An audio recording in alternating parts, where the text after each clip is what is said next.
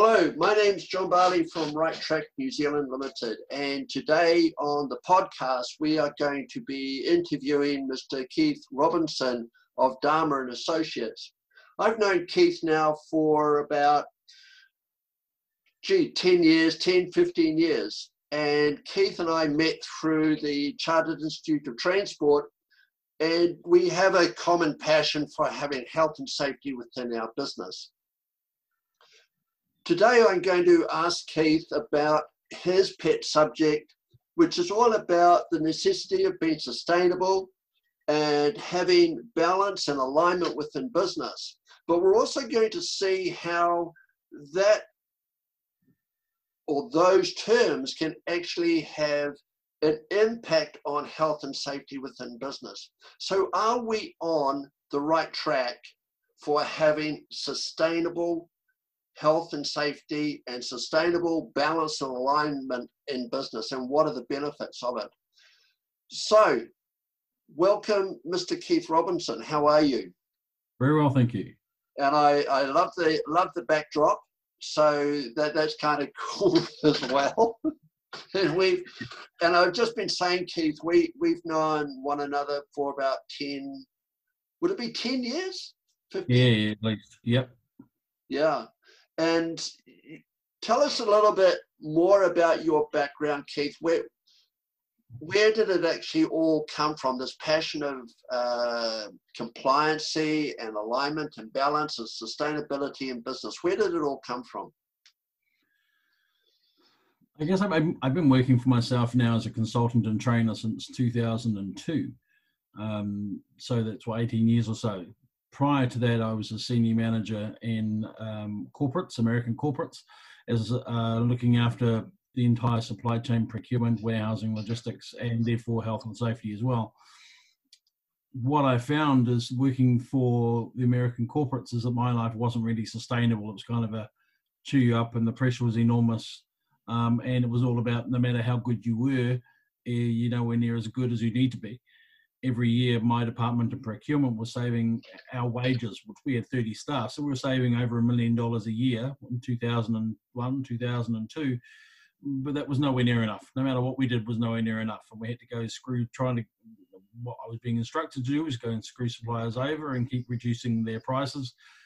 Uh, irrespective of whether they made any money, irrespective of whether they had any chance of sustainability within their business, my target was to continuously reduce my costs. And I used to say that I need my suppliers to make money, otherwise, they won't invest in their businesses because they won't be able to afford to. And therefore, right now, we might save money, but in a year or three, they'll be gone. And now I'll have less suppliers in the market, and therefore their prices will go up because there'll be less competition.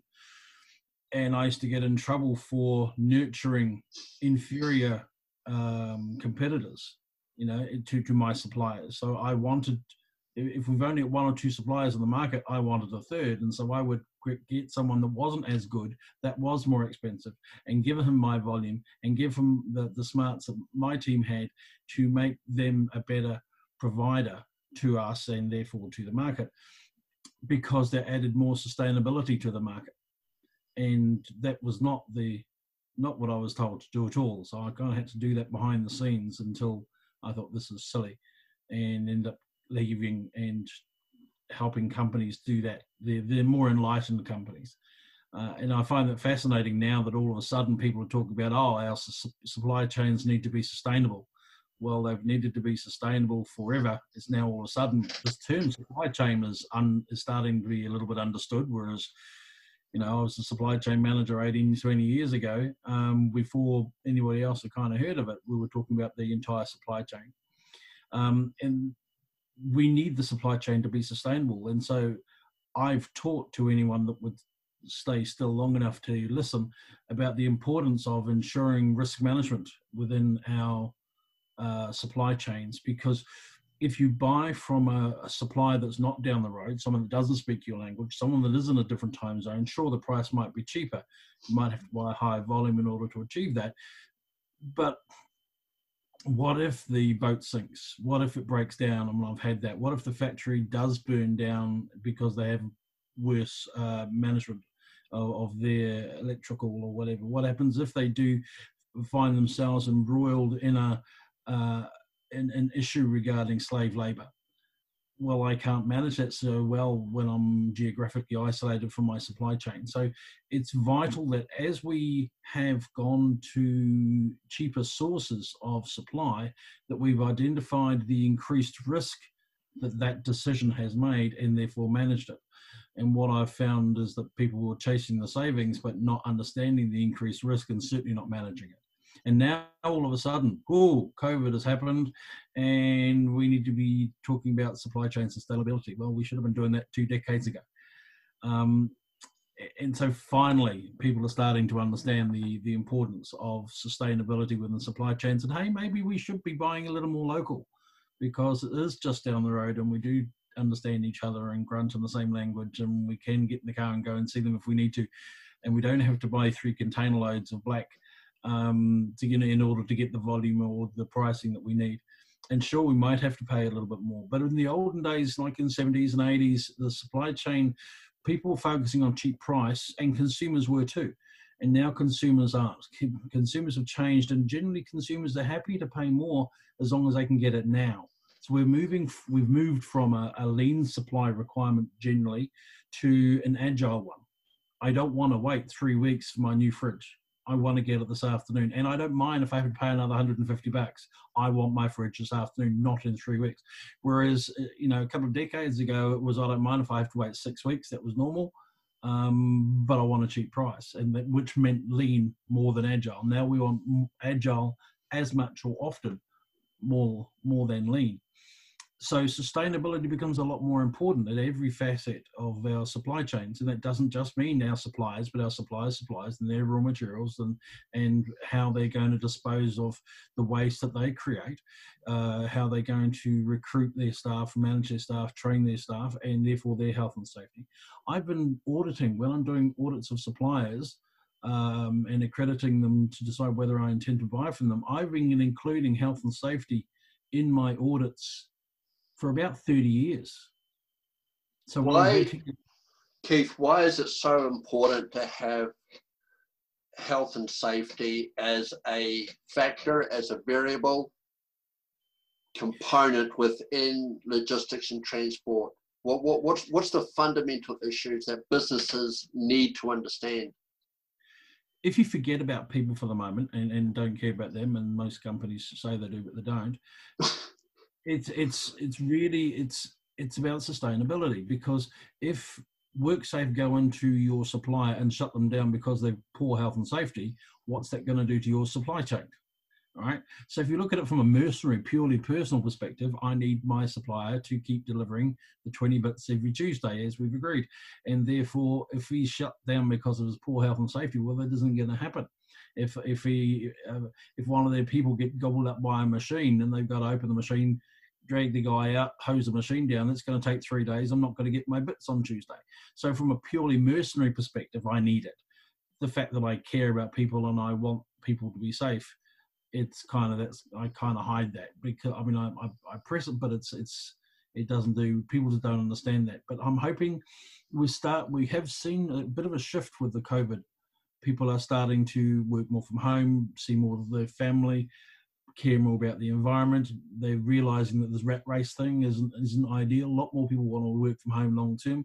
So we'll have to wait and see whether that actually happens or whether everybody goes back to sitting in traffic two hours every day uh, or not. But there's certainly at this stage, um, a lot of people that are saying, actually, I would like more of a balance in my life. You know, I would like my life to be more sustainable rather than just focusing on my work.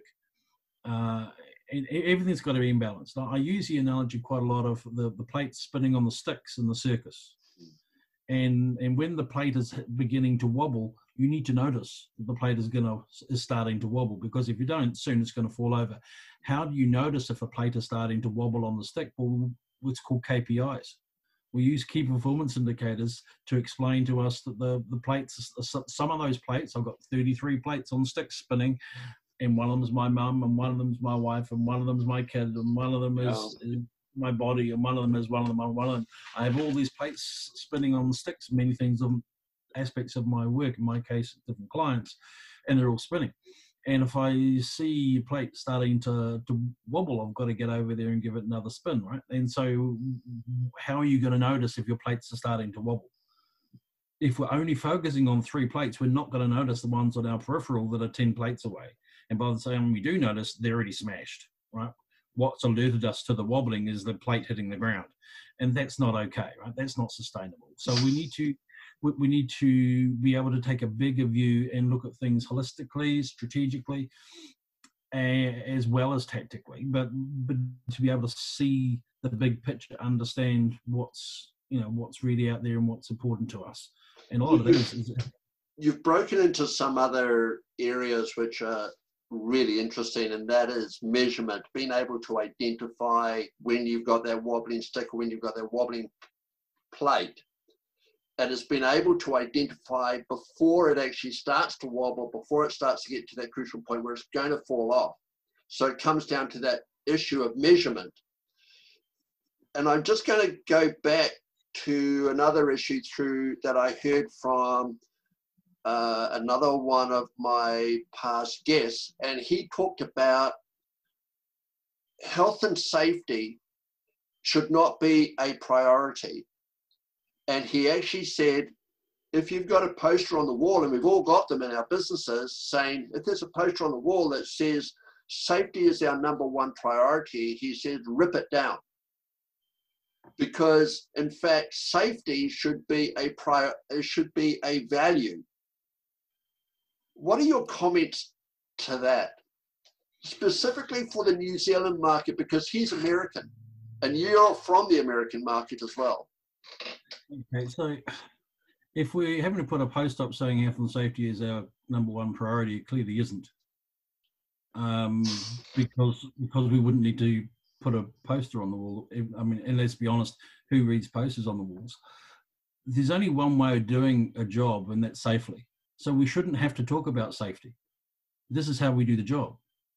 And there is only one way, and that is not to hurt people, because if you hurt people, it's not sustainable. So there's no discussion around is this safe, is this whatever, because that's how you do the job. We work out there is only one best way. Work out the best way, and then make sure everybody follows the best way. And then once we're following the best way, then we need to identify new best ways. And that's called continuous improvement, right? And then we improve, and now we've got a new best way. And now we put a, a, a a system in place to stop us going back to the old best way.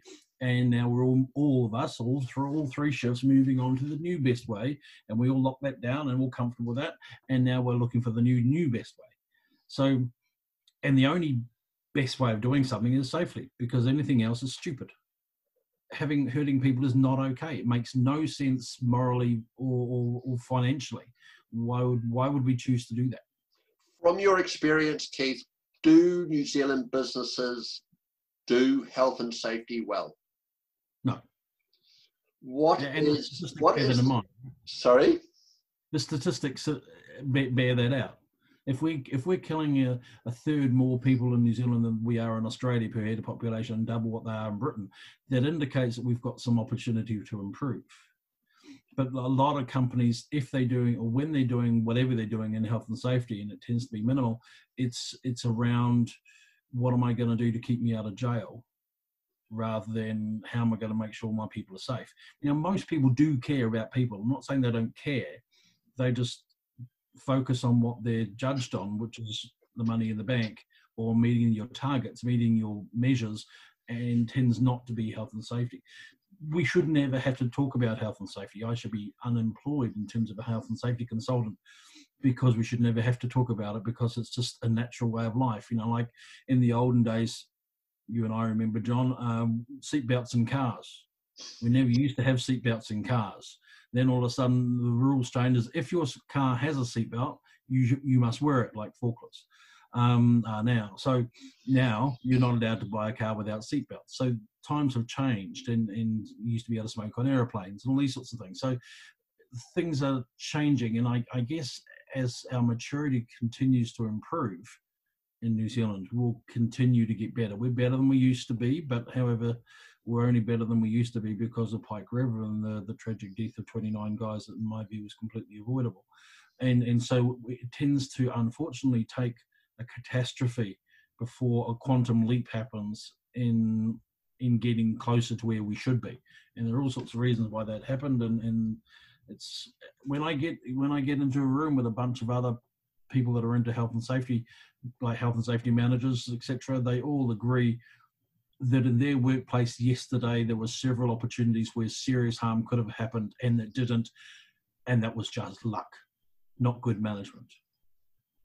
And that's unfortunately the reality. You know, the, the in health and safety we talk we talk about the um, the multiple causation when the holes line up and there are four or five holes need to line up before someone gets severely hurt. Well, just luckily one hole didn't line up at that particular moment, so someone slipped, but they didn't fall off the roof. Someone happened, but you know, and they almost died, but they didn't, and no one knows about it because we didn't record it, we didn't investigate it because we don't care. And you go, we should, we should mm, just take the term near misses. The term near miss conjures up nothing. And no one cares because it's a miss, right? It was a near, it was a, but the term near miss is actually a contradiction. If I nearly miss you, I must be hitting you because it was a near miss. Not a miss, it was a near miss. So the term near hit makes an awful lot more sense. But we call them near misses because it sounds cuter and and a lot less relevant. So, but we should be investigating near near hits because it might not be a near hit next time; it might be an actual hit next time. Yeah, and, and, and the challenge is a lot of businesses aren't actually measuring those or recording those near misses. They just it off. Them noticing them. You got to notice them before you record them, before you investigate them, right? But if you're too busy being told to get 100 units out today, the last thing you're going to do is spend time over something that didn't hurt anybody. Hmm. I just heard the other. I just heard this morning another term which is often banded around in the corporate world, and that's called just in time. Yes. And and it's taken from the Japanese system, but there was another aspect to the just-in-time um, philosophy and practice, and that was it also included people.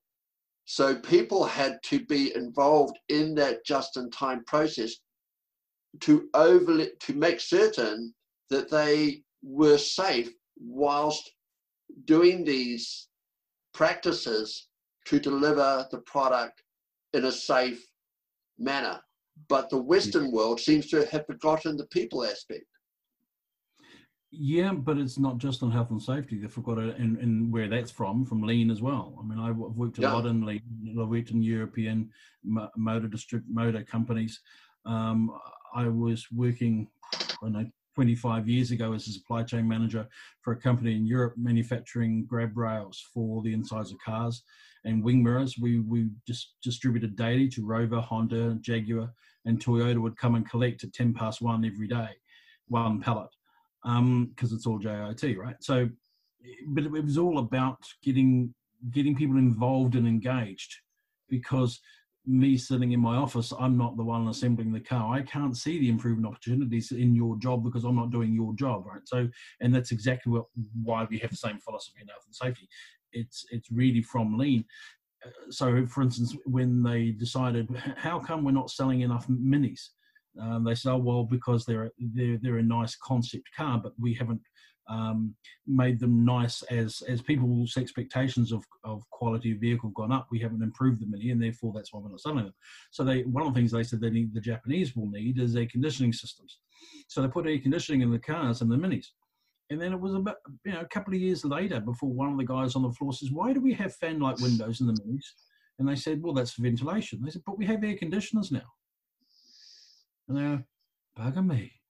And apparently, it saved them hundreds of thousands of pounds a year getting rid of the fan lights and minis that they, of course, they hadn't needed for the last half a dozen years because now they're putting air conditioners in and you think, well, you know, that's that's the importance of having the guys on the floor that are doing the job involved. And when I was in supply chain and automotive, I would take the guys from my factory to my suppliers company to talk to the manufacturers in the factory. So the factory worker talking to the factory worker. Me and the boss will go and have a oh. cup of coffee because we don't know anything, right? We don't do the job on the floor. We're just stupid. We get my factory worker who assembles the parts that I'm buying from this guy to talk to talk and have a, a dialogue and watch the manufacturing on the floor. And so he says, so when you give it to me and it looks like this, it, it's harder for me to assemble. And the guy on the floor over there was like, well, I have to do that because of this reason. What can we do this? And they would work out the solution while the boss and I were having a cup of coffee. And we, when they told us what they've changed, we had no idea because we don't know their job. Right. But how often now, and I'm talking 25, 30 years ago, I would take my boys from the floor onto the factory floor of my suppliers and they would grunt at each other in a language they can't understand but we don't do that now, and we were doing it 30 years ago. And you think, well, why would you not? They're, they're people. They don't come to work to do a bad job. They come to work to do a good job. And hey, that's really exciting and fun for them to go and see their suppliers and see how the things that they assemble are actually made. That's really motivational. But it's actually really positive and, and useful. And we save thousands of pounds, hundreds of thousands of pounds by getting my factory guys on the floor in their fact, and we'll do the same. We'd then say, hey, come over to our place and we'll show you how we use your product and why when you do that, it doesn't work for us because you'll see how we have to assemble it at our place. And they come up with better solutions. Keith, how how do we get New Zealand businesses? How do you think we're going to get New Zealand businesses to get on the right track of having a sustainable, balanced environment so that their businesses will grow. Well, what do you think would be one of the principal factors that business owners should look at? Understand the concept of supply chain. Now, because of COVID, people think supply chain all of a sudden it's a buzzword, right? But it's, it's been around for 20, 30 years. So the concept of supply chain is not me buying bits off you, but it's, it's, it's how I buy them, how you pack them, how you move them, how we design them, so I would go to my, we would, in automotive, we would go to the supplier and say, we want a, a mirror for the outside of this car that we're going to start building in three years. This was the functionality we need from this mirror. You go away, Mr. Supplier, and design it. Now, the supplier's not going to design something you can't make. Whereas if my engineers draw it on a CAD machine, they're going to make something you can't make or can, but at a high cost with a with a, a tolerance that's too tight where it doesn't need to be that's really hard for him to manufacture or whatever. And so the supplier would go away and call his suppliers and say hey in three years time we're going to be supplying this mirror to keith and in the in the mirror it's got to have plastic it's got to have screws it's got to have motors it's got to have wiring looms etc you're all of my suppliers of all of those things go away and design it and his suppliers would go back to him and say well this is the glass i think you should be in that mirror for keith and then that he would design the mirror, and then he would come to me and say, right, Keith, my supply chain says this is the optimal um, mirror and design and, and, componentry, not just for now, but in three years' time when you start manufacturing, that's the type of plastic will be here because we think that plastic will be going down in price, and we think that plastic will be going up in price. So we think this is the best plastic for you, and so um, we're getting the whole supply. Then well, we would then go to Rover or Honda or Jaguar and say, right, we've designed the mirror. And so it's what we call advanced quality planning. It's it's understanding that the supply chain it's not products that compete, right? It's supply chains that compete. And if I only am buying bits off you, then I'm missing the whole point. And so I need my supplier to make money, and I need his supplier to make money. I need his supplier to make money, and I need them to all do it sustainably. I can screw my supplier over for a few weeks, but when when the when the balance is on the on his side, I, it is now a shortage of of uh, right now we've got an excess of capacity right? So we can we could screw suppliers down and get a cheaper price. But eventually the, the it'll reverse and there'll be a shortage of capacity and then they're going to come back and kick me in the ass right? And, and it might look not look like piece price it might look like a, a, a fuel surcharge or be some other hidden way that they'll they'll bite me back. But if I go to the supplier when we work on it together and, and in an open environment where we're both trying to make our supply chains, we're all trying to make our supply chains from end to end, not just my supplier. We need to work together as a, as a whole total team because it's supply chains that are competing on products. We don't get that in New Zealand. And when I came back to New Zealand again, I was very disappointed that our automotive sector had gone in terms of manufacturing because they, they therefore didn't have that capability. There's no one teaching that in New Zealand. Fisher and Paykel were, and then a lot of their manufacturing moved offshore.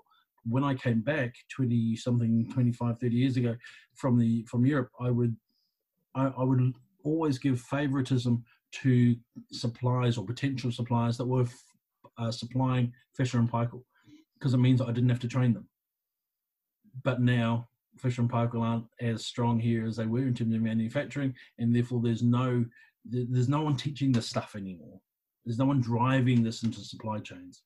So that's what sustainability is all about. Uh, for instance, no non no, no non-returnable dunnage. That means no packaging is allowed to be used that can't be reused at least 10 times. Now we were doing that in automotive 30 years ago.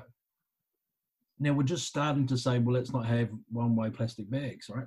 But over there, we, we weren't allowed to have any any packaging must be being able to be used 10 times, and then we must have a system to return it back to the supplier for them to fill it and then bring it back to us.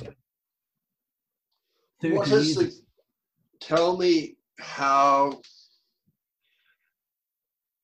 health and safety, I've got the thoughts in my mind of as, as to how health and safety can be a necessary component, can be a bolt, but it's not, from everything that you've said, it's not the driving force of it. It's just, it's actually protecting the reputation of the suppliers in that supply chain. Yes. And so how can business owners really start to come to understand the value of that simple thought?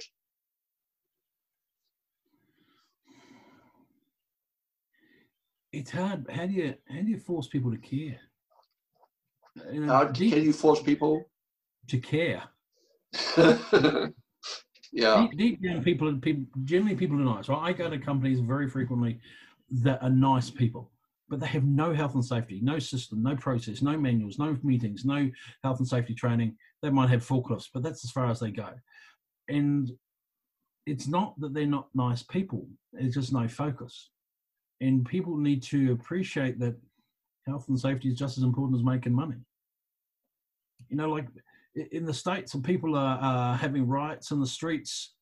Forget this the social, you know, distancing. They're having riots in the streets because they want to go back to work. Because clearly, to them, going back to work is more important than not dying. Well, let me tell you, not dying is more important than not going back to work, right? So, but these people want to go back to work, and if it means they die, then that's okay. And no, it's it's just it's it's the wrong way around and the government appear to be backing them up. So, no, how can that be? It's not okay to be making a hundred of these instead of ninety, but we but we kill people, but we hurt people, but they can only do it for a little while, and they're a tradesman, and we can't replace them, and we're not training people to come through. You know, it's just it's just where do, where do you start? It's just everywhere. Like for instance, tradesmen.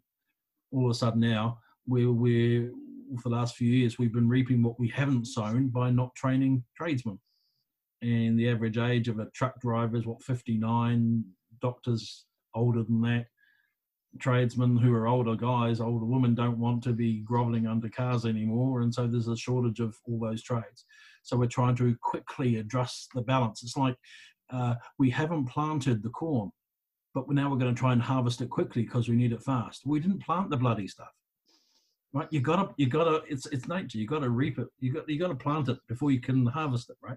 And we we we, we try and harvest quickly because you think that that's speeds up the supply chain. No, you've gotta you've gotta plant it. You've got to lay the ground. You've got to get the right soil. You've got to make sure you know, look after the soil, and then you plant it, and then you nurture, it, and then oh look, the output arrives. You can't just go and bitch and scream and get the output quick. It just doesn't happen. You, you, you know, we call you, you, shred the supply chain. If you ordered 100 then all of a sudden you want 500 i could probably get you 500 but i'm shredding the supply chain there's now nothing buffers are all gone. So next week when you want more there ain't any more because we pulled it all forward. So i can do it in the short term. because there's but, no tolerance. Yeah. And, and, and because the the more lean the supply chains the less buffers are in there. Whereas in the olden days, we had buffers for Africa or other place. I'm not advocating that either. But we just need to manage that flow, right? Is this product that I'm buying, does that product need to be an agile supply chain or a lean supply chain? So that will will mean what what I've what I need to create for that one product could be very different for another product. Some are really price conscious, others are we need it when we need it, we need it now. I'm going to throw another word in there that pops into my head: margins Yes. so, uh, so everything that you've said to me or to us is about having the capacity, having the level of tolerances in there to have this unexpected necessity of demand for the particular products or uh, raw materials. But those tolerances have now gone.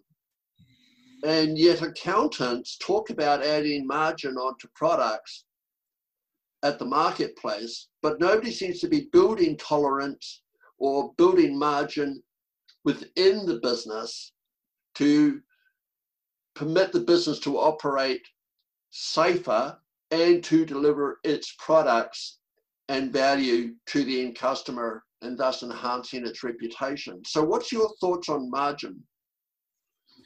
Clearly, we need to have it.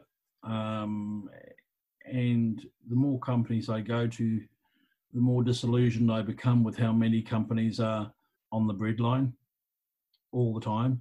Nothing to do with COVID. And when something a little bit bad happens, then then their, their history. And you can liken to a lot of people who are in a financial situation where, if for whatever reason they don't get paid on Wednesday night as they normally do, they can't come to work on Thursday because they've got to go to the bank and, and realign payments for things because there's no buffer in their personal financial situation. We need to fix that as individuals, and we need to fix that as as businesses as well. If someone doesn't pay you for a week or two, you need we need to have sufficient buffers and reserves to to cope with that.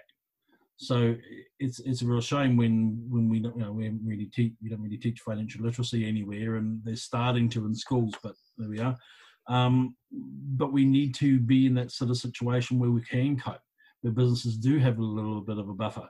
Um, and so when the rainy day happens, then then you can cope. I mean, not the once in a thousand year storm, but you know when it hasn't rained for a few weeks or it was raining a little bit more than normal, we need to be able to cope a lot of businesses just uh, are just over broke, or actually they're breaking the law and they are insolvent but still trading. And unfortunately, I see that quite frequently. So we do need to be creative and be wise in, in how we make things, what we make, what we do. Is that market already saturated? So why would I enter that one? Um, you know, a friend of mine's got a, a dry cleaner and he, he has been making reasonable money in the past, but only because he owns the building and therefore he doesn't pay rent. But now there's two more dry cleaners open up within 100 metres of him. Completely unsustainable. The market cannot cope with three dry cleaners. So he's saying, What do I do? Do I just pack up and retire? He's in his late 50s. Um, I can't sell the business now because there's not going to be any margin in it because these two clowns have just opened up. Um, what do I do? You know, we're, we're talking about, well, how deep are your pockets in relation to them? Well, they don't own their building, so I can probably I can probably cope longer than they can. So that's the strategy that I hope. But we, we need to try and make this this difference, you know, this this marketing difference within our business to somebody else, and therefore be able to to build those buffers, but keep those buffers. Have a little bit of extra rainy day money just in case in a revolving mortgage account or whatever. So it's sitting there, you're not paying mortgage on it, but uh, you know you've got X amount of dollars sitting there that you can call on should you ever need to. So margin is important, absolutely. Um, yeah, and, and protecting protecting that revenue once you get it. There's no point in saying, "Oh, we've got all this money, I'm going to go and blow it." Or what we normally do, I've got ten thousand dollars, I'm going to go and buy a fifteen thousand dollar car. And now I'm taking out a loan. No, if you can only if you only got ten thousand dollars, buy a ten thousand dollar car. Mm. If you have to buy a car. So to have margin and productivity and in your logistics, would businesses want to bring Keith Robinson into their organization regardless of size? Or is your practice, your thoughts, your your wisdom only applicable to the to the medium-sized businesses rather than all businesses. I, I think that every person, every every personal situation, every uh, business situation can benefit from having uh, a fresh pair of eyes. So I've, I've go into a business. I was in a warehouse recently, uh, and and uh, we're walking around the warehouse, and I'm I'm showing the the warehouse manager health and safety issues, and we got back to the room, and he said, "I've worked here as the the warehouse manager for 10 years, this one building for 10 years, and I've never seen what you've just shown me. And I come in here every day. And I said, because I'm wearing a different pair of glasses than you are, right? Blinded by normality. That's it. Right? So I'm not saying I'm better than this guy. I'm just from outside, right? And so I think there's always benefit from having someone come and look at it from from a different perspective, even if it's not their speciality. Sometimes they can come up with some stuff that you just hadn't thought of. But if it is their speciality, um, then there's a huge benefit. Let's assume that you want to, I know, I was with two different organizations last week, two new clients I picked up last week uh, in, in the same day. And I was in both of them, and they said, Well, can you teach me how to set up the health and safety system? I said, Yes, I can. But why would you want me to set up, why would you want me to teach you how to set up your health and safety system when I can do it in like three hours and it'll take me longer than that to teach you how to do it? And you're only going to do it once. I'll teach you how to maintain it once I've set it up. And that'll take me an hour, and then you'll never see me again unless you really want to find me, but you won't have to. So, getting expertise in where they can do something a lot quicker than you makes an awful lot of sense. You can concentrate on your knitting, and they can do what what they're bloody good at, and then they can go away, and, and that's a box tick.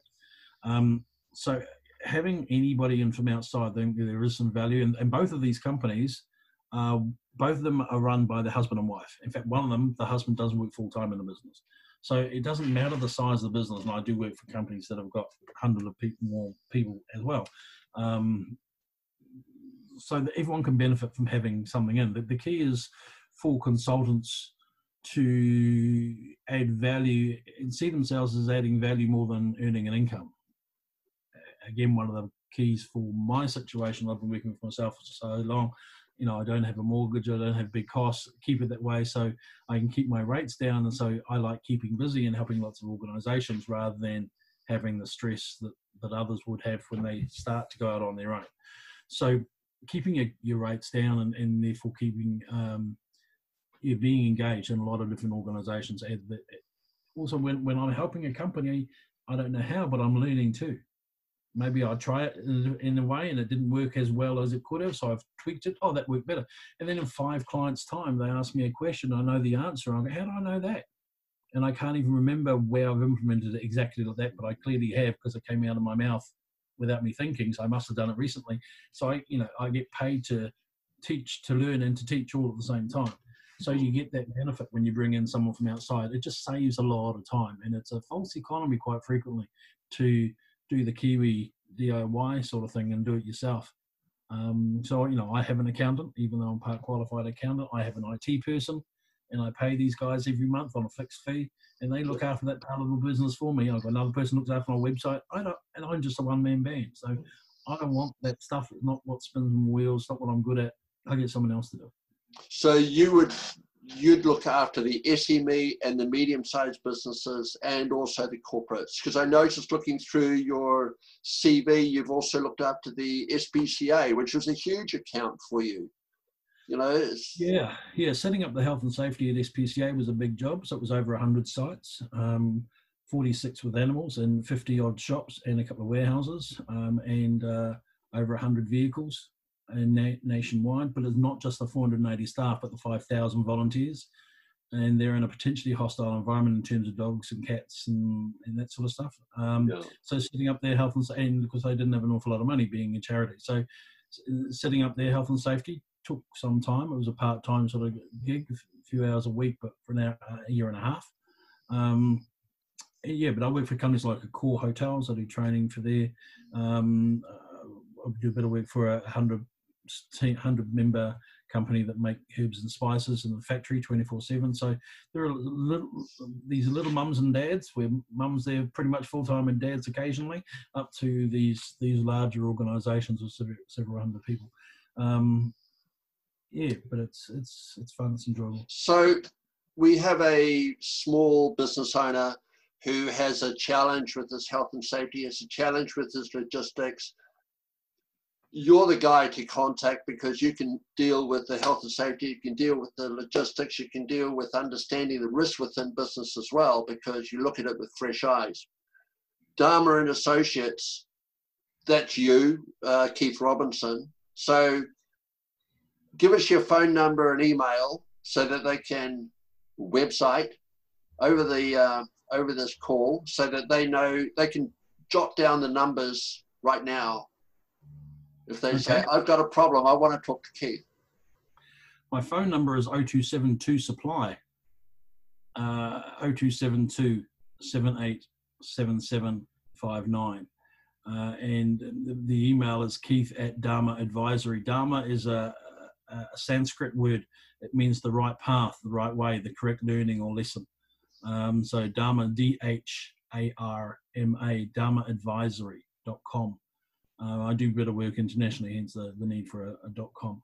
So, but from a health and safety perspective, I, I write manuals and, and, do all sorts of levels of training. I'm just doing some online training, uh, health and safety rep training for one of the orchestras in Auckland, um, and uh, one of them is one of the three trainees is uh, still living in England. She's just been recruited, and so she moves over here in a month or so. So it's an online course.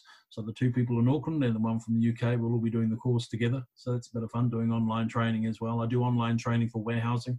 So you're right. I'm I'm 50% of my time is logistics, and the other 50% is health and safety. Yeah, and your and your costs uh, for health and safety is very reasonable. So we won't go into that too much, but you're very reasonable yeah, I'll just say that I've got I produce a manual. and I've got it in probably 200 companies with all the forms, all the templates, everything you need, some tutorials, um, and you get the forms electronically as well, 495 dollars. And then hey, if you need help, that. So it's, it's I'm in here to to get people safe and not not to pay off mortgages. So it's 495 bucks for for all that is is is, is good, very good. Good, good, good result. Keith, as always, you are um, inspirational, uh, and I hope through listening to what you've said, we have given some guidelines to help businesses know how to get on the right track with their sustainability and their balance and their alignment, and not only that, but to look after their people. So, thank you very much. It's uh, mm-hmm. as always, it's been good to good to know and good to listen to you. Thank you. See you later. Bye.